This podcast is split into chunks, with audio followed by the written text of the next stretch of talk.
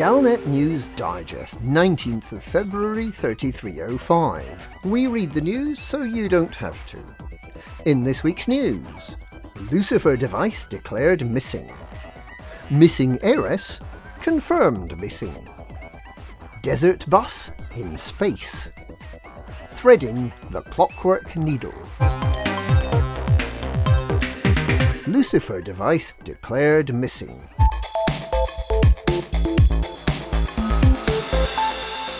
Following last week's attack on an unregistered research base, the Federal Intelligence Agency believes that a large nuclear fusion warhead has been stolen. The prototype warhead, codenamed the Lucifer device, has an estimated yield the equivalent of 300 million tons of TNT. The Lucifer device is claimed to be portable, which must mean it's very efficient indeed. A traditional fission device would need a mass of roughly 300 tons to give a 300 megaton yield. But fusion weaponry is allegedly both cleaner and more efficient.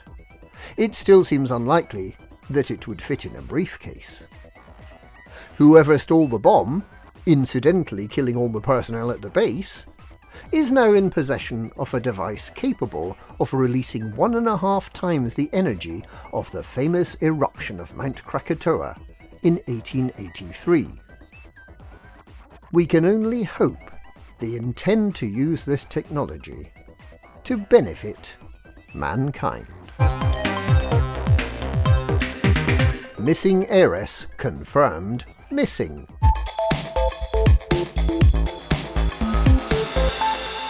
Lady Talitha Ambrose and the funds of the Ambrose Foundation have both been confirmed as missing by her mother, Baroness Oksana Ambrose, the head of the foundation. The Wallglass Investigations Agency has been hired by the bankrupt foundation to find the missing Lady Talitha. Baroness Ambrose believes that her daughter must have been kidnapped and forced to surrender her inheritance by a gang of vicious criminals. However, based on previous celebrity behaviour, the Baroness would be well advised to check the guest list at Skyglow Havens on the Ria Archipelago, just on the off chance that Lady Talitha might be investing her inheritance on health treatments. Desert Bus in Space.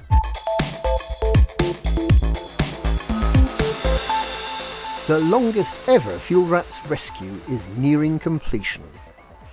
Commander Diluvian Ray's cruise has been stranded since the 25th of November 3304, 43 days of supercruise and 141.3 light years from the jumping point of the furthest system from Sol. Like the Antarctic explorer Robert Falcon Scott, Commander Diluvian's attempt to be the furthest person from Sol has already been surpassed. And like Scott, his expedition has turned into a fight for survival, when he found he had insufficient fuel either to return to the star or to jump out of the system. Unlike Scott, Commander Diluvian could call on the fuel rats. The fuel rats received the call on the 3rd of January, and after several days of planning set off on the 8th of January. They arrived at Semotus Beacon on the 12th, and have been in supercruise ever since with the stop for refueling after the first 38.7 light years. Fuel Rat commanders Highway Warrior and Varisthia passed the 112 light year mark from Semotus Beacon on Friday the 15th of February, leaving them with less than 30 more light years to supercruise. This should take around five and a half days, meaning the next bearing check could be as early as 9pm on Tuesday.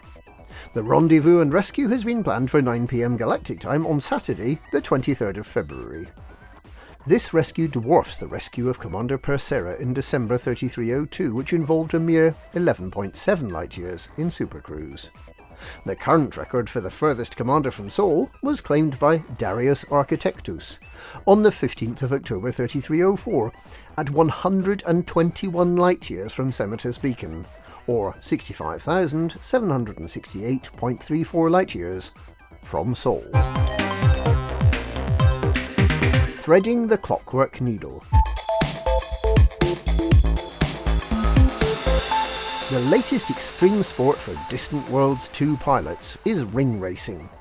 This involves passing between the clockwork rings, two very close planets and their respective rings, in supercruise at roughly the speed of light. The whole thing takes only a few seconds, but the angle of the rings leaves little scope for error. Any commander wishing to try is encouraged to form an orderly queue in the Baia Ain QA-J C11-144 system, Planet 4. And that's this week's Galnet News. Galnet News, we read the news so you don't have to.